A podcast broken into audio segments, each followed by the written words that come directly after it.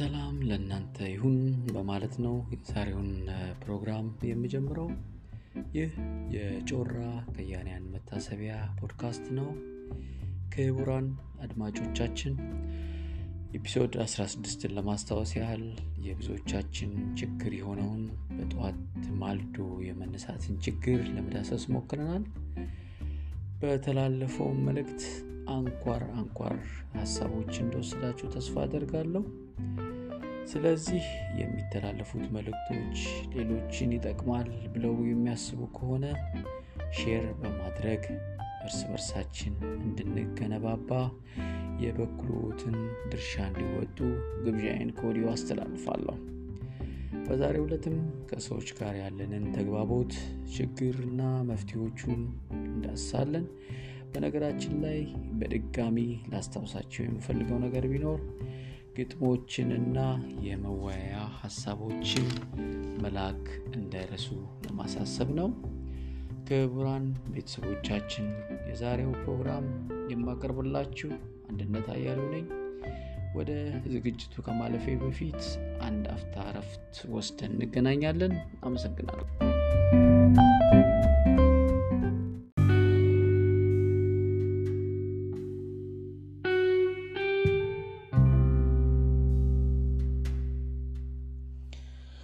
ክቡራን አድማጮቻችን ተመልሰን ተገናኝተናል። ያው ቅድም በመግቢያው እንደተነጋገር ነው ዛሬ የምናነሳው ሀሳብ ተግባቦትን ይሆናል። ተግባቦትን በተመለከተ ሰዎች እስከማውቀው ጊዜ ድረስ በሁለት ንፍቀ ሀሳብ ልንከፍላቸው እንችላለን። የመጀመሪያው introvert ሲሆን ሌላው extrovert ነው። ይሄ ሀሳባቸውን መግለጽ የሚችሉ በደንብ ማብራራት የሚችሉ ምንም ችግር የሌለባቸው በ confidence ከሰዎች ጋር መግባባት የሚችሉት እነዚህ extrovert ኦቹ ናቸው። introvert ኦቹ ወይም ደግሞ ውስጠ ገብ የሆኑ ሀሳቦቻቸውን መግለጽ የማይችሉ የሚሰማቸውን ስሜት ወይም ደግሞ ከሰዎች ጋር በደንብ አይን ለአይን እየተያዩ ሀሳባቸውን መግለጽ የማይችሉ ሰዎች ደግሞ ያው ውስጠ ገብ ይባላሉ። እንደዚህ አይነት ሰዎች ያው ችግር ይገጥማቸዋል በሀሳብ መለዋወጥ ላይ ወይም በግንኙነት ላይ ምናልባት ራሴን ስመድበው introvert ከሆኑት ውስጥ ነው ብዙ ጊዜ ተቸግሬ ያውቃለሁ። እስካሁንም ለቀቀኝ ብዬ አላስብም። አይነት ሰዎች ብዙ ጊዜ መልእክት ለመለዋወጥ በጣም ይቸገራሉ። ትንሽ ከባድ ነው የሚሆንባቸው። ብዙውን ጊዜ ያው ግንኙነት ላይ ስታቁ ቃላት አይደለም ቁን አስተዋጽኦ የሚያደርገው በነፃነት የመግለጹ ስሜትን የማብራራቱ ይሄ የሰውነት እንቅስቃሴዎችም እነሱንም ይጨምራል። ስለዚህ ከማጋ እንዴት መግባባት እንደምንችል ልምዶች ከሌሉን እኔ ያደረግኳቸውን አንዳንድ ልምዶች እና በተጨማሪም እንደዚህ አይነት ሰዎች ምን ቢያደርጉ ይሻላል የሚሉ ጽሁፎችን አንዳንድ ያነበብኳቸውን በማካተት ሀሳባችንን እንለዋውጣለን ማለት ነው። የግንኙነት ችሎታን ወይም ደግሞ የችሎታ እጥረትን እንዴት አድርገን ማሸነፍ እንችላለን የሚለውን ነገር እዚህ ጋር እናነሳለን ማለት ነው። ልምምድ ማድረግ የግንኙነት ወይም ደግሞ ተግባቦትን ለማዳበር ልምምድ ማድረግ እጅግ እጅግ በጣም ጠቃሚ ነው። እኔ ለግል ህይወቴ ወይም ደግሞ በሙያዊ ህይወቴም ጥሩ አስተዋጽኦ አድርጎልኛል። ይሄ introvert መሆን ወይም ደግሞ ውስጠ ገብ መሆን ደግሞ ብዙ ነገር እንድናጣ ያደርገናል። ብዙ ነገር እንዲጎልብን ያደርገናል። ወይም ደግሞ የጎደለብን አይነት ስሜት እንዲሰማን ያደርጋል ማለት ነው። ስለዚህ ልምምድ ማድረግ ይጠበቅብናል ማለት ነው። ልምምድ ማድረግ የምንጀምረው ደግሞ በመጀመሪያ ይሄ አይን ለአይን እየተያዩ ወይም ደግሞ የአይን ለአይን ግንኙነት መፍጠር መቻል አለብን ማለት ነው። ከሰዎች ጋር ኮሚኒኬት ስናደርግ አይናቸውን ልናይ እንችል አለብን። የሰውነት እንቅስቃሴያቸውን ልናስተውል ይገባል። ይሄ አጎብሰን ድምፃቸውን ብቻ ሀሳቡን ብቻ መስማት ትክክል አይደለም ማለት ነው። ስለዚህ የበለጠ የተግባቦት ችሎታችንን ለማዳበር አይን ላይን ግንኙነት መፍጠር ይኖሩብናል ማለት ነው። ይሄ እንዴት ልንጀምረው እንችላለን? ከቅርብ ካሉ ከምንወዳቸው ቤተሰቦቻችን ጋር ያንን መጀመር እንችላለን። ይህ አይን ላይን ግንኙነቱን ማለት ነው። አንዳንድ ሰው even የቅርብ ቤተሰቡ ከሆነ ሰው ጋርም ቀና ብሎ አይን ላይን እየተያየ አያወራም። ብዙ ጊዜ ኧረ ቀና ብለህ አውራኝ ይላሉ አንዳንድ ቤተሰቦች።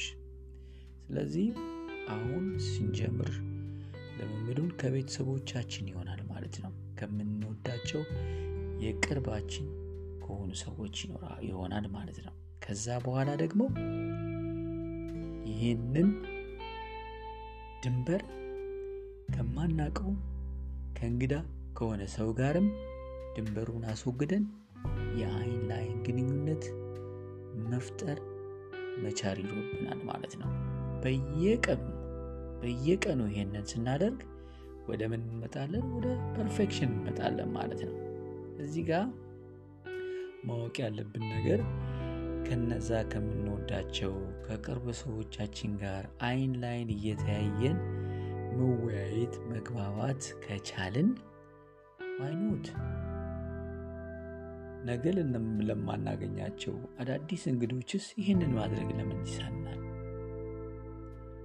ስለዚህ ልንለማመደው ይገባል ማለት ነው። እንግዳም ቢሆን አይን አይኑ እያየን መጀመር መቻል ይጠበቅብናል ማለት ነው። አይ ነው አውቃለሁ። በእርግጥ የመጀመሪያ ላይ ሲሆን የመጀመሪያ ቀን ሲሆን የመጀመሪያ የልምምድ ወቅት ሲሆን እጅግ በጣም ከባድ እንዲያውም አንዳንድ ጊዜ ውይይቱን ጥሎ እስከ መሸሽ ሊያሰኝ የሚችል ስሜት ሊሰማ ይችላል። ግን ያንን ተቆጣጥሮ ስሜትን ይዞ ያንን ድል መንሳት ከቻሉ ምን ያህል የአይን ላይን ግንኙነት አስፈላጊ እንደሆነ ይረዳሉ ማለት ነው። ከዛ በኋላ ከሰዎች ጋር ኮሚኒኬት ሲያደርጉ አይናቸውን እያዩ እንቅስቃሴያቸውን እያዩ ይሆናል ማለት ነው። ሁለተኛው ነገር ተግባቦት ከምንፈጥራቸው ሰዎች ጋር ወይ ደግሞ የእርስ በርስ ግንኙነት የምናደርጋቸውን ሰዎች ልናከብራቸው ይገባል ማለት ነው። እዚህ ጋር ክብር መስጠት የሚለው ነገር ትንሽ ቀላል ይመስላል ለሁላችንም።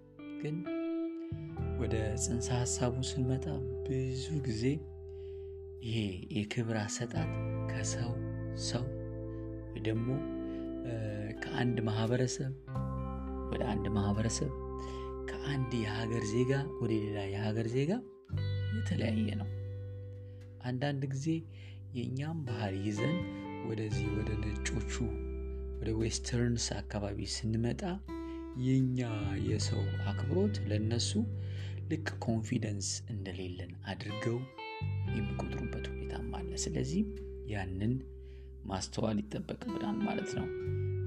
አንዳንድ የጀስቸራችን ወይም ደግሞ የሰውነት እንቅስቃሴዎቻችን፣ የእጆቻችን፣ የእግሮቻችን፣ የአይናችን እነዚህ ምንድን ነው በቃላት የማይገለጹ በሰውነት እንቅስቃሴ የሚገለጹ የሰውነት ቋንቋዎች የተለያዩ ትርጉም ይኖራቸዋል በተለያየ አካባቢ። ስለዚህ ያንንም ጥንቃቄ ልናደርግ ይገባናል ማለት ነው።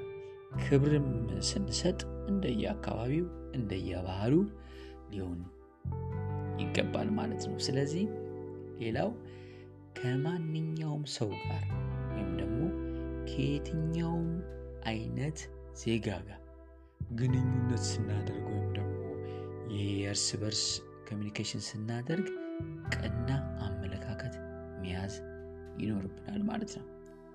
እነዛን ሰዎች ልክ እንደ ጓደኞቻችን ልናስብ ይገባል ማለት ነው። እነዛ ሰዎች እኛን ጀጅ ሊያደርጉ ወይ ደግሞ አነጋገሩ እንደዚህ ነው፣ pronounce ሲያደርግ ምን አይነት ነው፣ እንደዛ ሊሉን አይደለም። እነዛ ሰዎች መጀመሪያ ከቤታቸውም ሲወጡ እኛንም ሲያገኙን መጀመሪያ ደምድመው ወይም ደግሞ ጀጅ ሊያደርጉን አስበው እንዳልሆነ የመጡት ልንገነዘብ ይገባል ማለት ነው። ስለዚህ ራሳችንን ሆነን እነዛን ሰዎች አክብሮት ሰተን ተገቢውን ክብር ሰተን ልንነጋገር ልናያወያያቸው ይገባል ማለት ነው ማለት ነው። ስለዚህ እዚህ ጋር ማሰብ ያለብን ሁሉም ሰው ከቤቱ ሲወጣ ሌላውን ሰው ጀጅ ሊያደርግ እንዳልሆነ ልንገነዘብ ይገባል ማለት ነው። ሌላው ከስራ ባልደረቦቻችን ወይም ደግሞ ከሚያደምጡን ሰዎች እኛ ለምሳሌ የመድረክ ሰዎች ልንሆን እንችላለን፣ መሪዎች ልንሆን እንችላለን፣ ጋዜጠኞች ልንሆን እንችላለን። ስለዚህ ከነዛ ሰዎች ጋር ግንኙነት ወይም ደግሞ የኮሚኒኬሽን ሁኔታዎች ሲኖሩ አክብሮት ስንሰጣቸው ለነዛ ሰዎች እኛ ራሳችንን እያወቅን እንሄዳለን ማለት ነው። በትክክልም ራሳችንን በደንብ በደንብ እየተገነዘብን እንሄዳለን ማለት ነው። የዛን ጊዜ የዛን ጊዜ በስራው ወይም ደግሞ በሀሳቡ እነዛን ሀሳብ አድማጮችሆን ወይም ደግሞ ተመልካቾችሆን ተጽዕኖ የማሳደር አቅም እያጎለበቱ ይሄዳሉ ማለት ነው። በሶስተኛ ደረጃ የያዝኩት ምንድን ነው? ግንኙነት ስንፈጥር ወይም ደግሞ ኮሚኒኬት ስናደርግ በቃል ብቻ ሳይሆን ከቃላት ውጪ በሆኑ የግንኙነት አይነቶች ላይ ትኩረት ማድረግ ይጠበቅብናል ማለት ነው። ቅድም የሰውነት ቋንቋ ብያችኋለሁ። የሰውነት ቋንቋ ትኩረት ካልተሰጠው ከምናገረው ወይም ደግሞ ከምናስተላልፈው መልእክት ከግማሽ በላዩ ዋጋ ያጣል ማለት ነው። እዚህ ጋር አንድ ነገር ልንገራችሁ። በሰዎች communicate ሲያደርጉ 65 ፐርሰንት የግንኙነቱ አካል ምን እንደሆነ ያውቃሉ? ይሄ ቃላት አይደለም፣ የሰውነት እንቅስቃሴያቸው፣ የሰውነት ቋንቋዎቻቸው፣ እነዚህ ምልክቶቹ ናቸው 65 ፐርሰንቱን የሚሸፍኑት ማለት ነው። ይሄ በቃላት የምናወጣው 35 ፐርሰንቱን ነው የሚሸፍነው ማለት ነው። ስለዚህ ቅድም ያልኳችሁ መጀመሪያ ላይ ይሄ eye contact ወይም ደግሞ የአይን ላይን ግንኙነት ወይ ደግሞ የሰውነት እንቅስቃሴዎችን observe ማድረግ ከግንኙነት ካደረግነው ወይም ደግሞ ከሀሳቡ 65 ፐርሰንቱን ማግኘት እንችላለን ማለት ነው። ሌላውም አድማጭ ሌላውም ተመልካች የእኛን እንቅስቃሴ የሰውነት ቋንቋዎቻችንን ማየት ማስተዋል ከቻለ 65 ፐርሰንቱን የግንኙነት ውጤት ያገኛል ማለት ነው። ስለዚህ ግንኙነቶች ወይም ንግግሮች ወይም ደግሞ ኮሚኒኬሽኖች በሁለቱም መንገድ ይከናወናሉ። በሰውነት እንቅስቃሴ በምልክትም በቋንቋ በቃላት በማውጣትም ይከናወናል ማለት ነው። ስለዚህ እነዛን የምልክት ቋንቋዎች በደንብ ልናስተውላቸው ይገባል።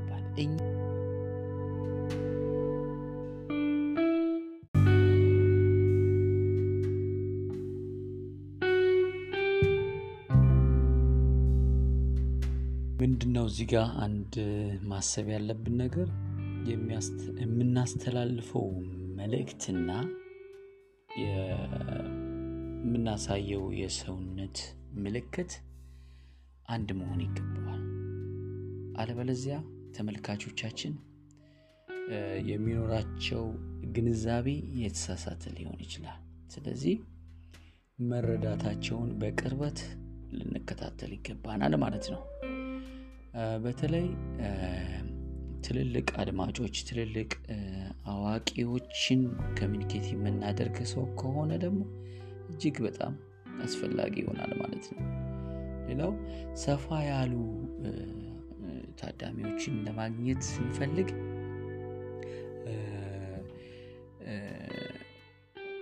ለምሳሌ የተለያዩ ቋንቋ ተናጋሪዎች ሊሆኑ ይችላሉ። የቃላት ፍቺዎችን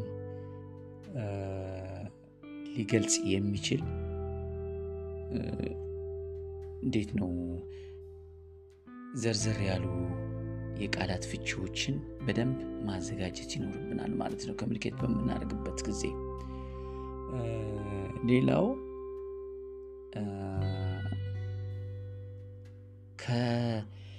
ከአንድ ሰው በላይ ባለበት ስፍራ training እየሰጠ ሊሆን ይችላል። እዛ ላይ ኮሚኒኬት በምናደርግበት ጊዜ ስፍራው ወይም ደግሞ ተግባቦት የምናደርግበት ወይም ደግሞ ኮሚኒኬሽን የምንፈጥርበት ቦታ ስፍራው የሚያንቀሳቅስ ከሆነ እየተንቀሳቀስን የእኛን መልእክት ወደሚያዳምጡ ሰዎች እየቀረብን እጆቻችንም እየተንቀሳቀሱ በደንብ እነሱንም እያዳመጥን ተግባቦቱን መፍጠር ይኖርብናል።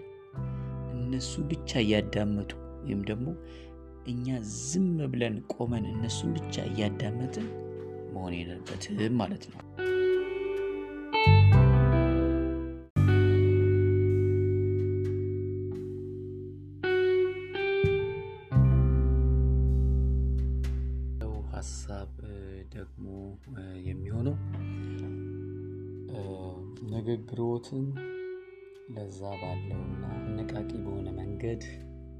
ያድርጉ ነው። እንግዲህ አሁን ተግባቦትን ነው እየተለማመድን ያለ ነው። ከሰዎች የምናገኘው ምላሽ ትንሽ እኛን ዘና የሚያደርገን እና ልምምዱንም ጥሩ ሊያደርገው የሚችለው ንግግራችን ለዛ ያለው ነገር ሲሆን ወይም ደግሞ ሰዎችን የሚያነቃቃ ሲሆን ነው ማለት ነው። እዚህ ጋር ለምሳሌ እርስዎ ዘና የማያደርጉት ትንሽ ደረቅ ያለ እውነት ብቻ ለረጅም ሰዓት መስማት መቼም አይፈልጉም። ወይም ደግሞ የስራ ባልደረቦቹ ወይ ጓደኞቹ የሆነ በጣም አስፈላጊ የሆነ ነገርን ለረጅም ሰዓት ምንም የሚያዝናና ነገር ሳይጨምሩበት ቁም ነገሩን ብቻ ለረጅም ሰዓት ከእርሱ ጋር ቢያወሩ ትንሽ በጣም አሰልቺ ነገር ነው የሚሆነው። ስለዚህ እርሱ የማይፈልጉትን ነገር ለሌሎችም እንዲሆን ስለሌለበት ንግግሮቹ ትንሽ ዘና የሚያደርጉ ቀልድ ነገር ያለባቸው ትንሽ ፈገግ የሚያደርጉ ቢሆኑ በጣም መልካም ይሆናል ማለት ነው።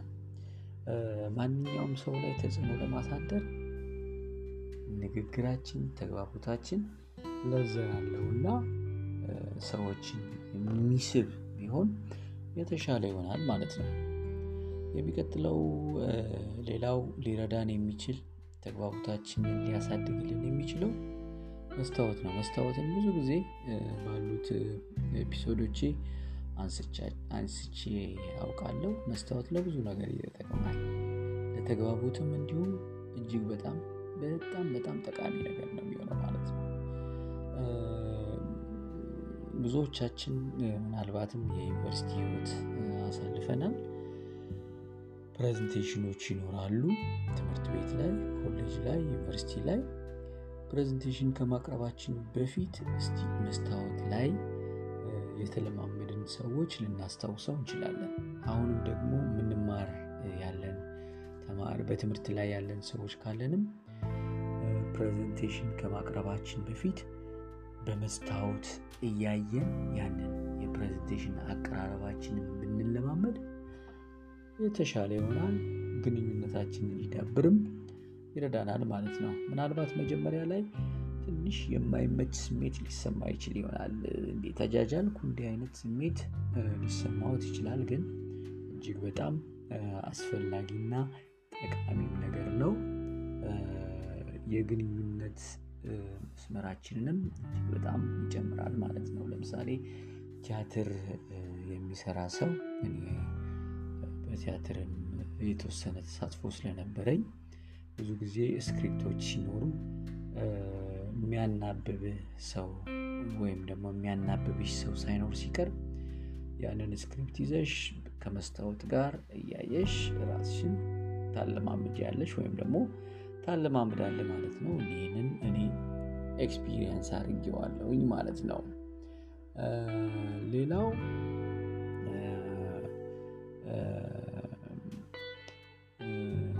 ከማዳመጥ ወይም ደግሞ ከመናገር ይልቅ ውይይት ማድረግን መልመድ አንዱ ትልቁ የተግባቦት ወሳኝ ቁልፍ ነጥብ ነው ማለት ነው።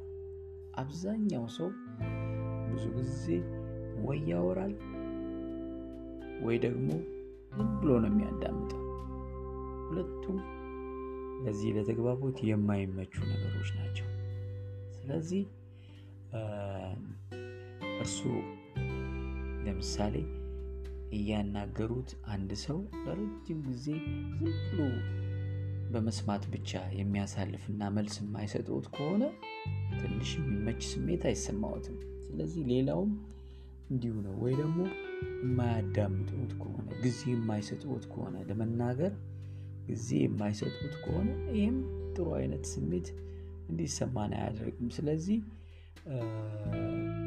ብዙም ከማዳመጥ ብዙም ከመናገር ይልቅ ለውይይት ጊዜ መስጠት፣ መድረኩን መፍጠር ያው የተግባቦት ችሎታችንን እየጨመር እንድንሄድ ያደርገናል ማለት ነው። ስለዚህ የድርሻውን ይናገሩ፣ አድማጮቹ እንደዚሁ የድርሻቸውን ያደርጉ ማለት ነው። ስለዚህ አንድ ለአንድ ውይይት ከሆነ ነገሮች በጣም ቀላል ይሆናሉ።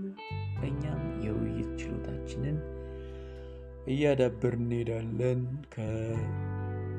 ከአድማጮቻችንም ጋር ልንግባባ ረጅም relationship ሊኖረን ይችላል ማለት ነው። ይህ በቤተሰባዊ ግንኙነታችንም፣ በስራ ላይ ግንኙነታችንም፣ በጓደኝነት ግንኙነታችንም ላይ ትልቅ አስተዋጽኦ ይኖረዋል ማለት ነው። የመጨረሻው ነጥብ ምንድን ነው? እጅግ በጣም ብዙ አያስቡ፣ አይጨነቁ። ነገ ምንድን ነው የምናገረው ብለው የሚያስቡ ከሆነ ወይ ደግሞ ትላንትና እኮ እንዲህ ተሳስቼ ነበር ብለው የሚጨነቁ ከሆነ አሁንም የተግባቦት ችሎታዎትን እየገደቡ ነው ማለት ነው። ስለዚህ ምንም መጨነቅ አይገባዎትም። አብዝቶ የሚጨነቅ ሰው ሁልጊዜም ከመግባባት፣ ከተግባቦት፣ ከንግግር፣ ከኮሚኒኬሽን ራሱን ይገድባል ማለት ነው። እንደ ነገ እንዳልሳሳት ብሎ ያስብ ወይ ደግሞ ዛሬ ሳሳት ይሆን ምንድን ነው ማለት ያለብኝ እያለ የሚጨነቅ ከሆነ ይሄ ትክክል አይሆንም ማለት ነው።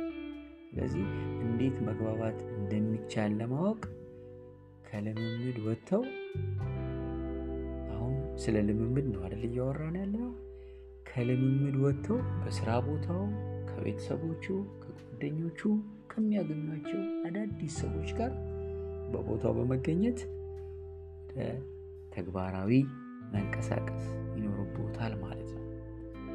ስለዚህ ንግግር አድርገው ሲጨርሱም እዛ ላይ ሀሳቡን የተዉት። ምን ይሆን፣ ምን አስቦ ይሆን፣ እንዴት ይሆን የሚል አይነት እሳቤ ውስጥ ከገቡ ለነገ እንደዚሁ ኮሚኒኬት እንዳያደርጉ ሊያግደውት ስለሚችል ከአንድ ሰው ጋር ወይም ከደግሞ ከብዙ ሰዎች ጋር ተነጋገሩ በኋላ ጨረሱ። እዛው ላይ ያን ሀሳብ መተው ይኖርቦታል ማለት ነው። ስለዚህ መግባባት ወይም ተግባቦት ሊያውም በዚህ በ21ኛው ክፍለ ዘመን እጅግ በጣም አስፈላጊ ችሎታ ስለሆነ ሊለማመዱት ያስፈልጋል ማለት ነው። እምነት የሚጣልበት ስብዕና ለመገንባት መልእክቶቻችንን ለማስተላለፍ እጅግ በጣም አስፈላጊ ነው። ብዙ እድሎች እንዳያመልጡም እጅግ በጣም አስፈላጊ ነው። አይናፋርነት አይሰራም። ከዚህ በኋላ መግባባት፣ መነጋገር፣ አይን ላይን እየተያዩ ተግባቦትን መፍጠር የግድ ያስፈልጋል ማለት ነው። ስለዚህ ከሰው ወደ ሰው መልእክቶችን ለማስተላለፍ የግድ የመግባባት ችሎታ መፍጠር ይኖርብናል ማለት ነው። ኢንተርቪዎች ሊገጥሙን ይችላሉ። ትሬኒንጎች ልንሰጥ እንችላለን። ሰዎች ልናስተዳድር እንችላለን። ስብሰባ ልንመራ እንችላለን። ስለዚህ እንደዚህ አይነት ነገሮችን ለመወጣት የግድ ካሁኑ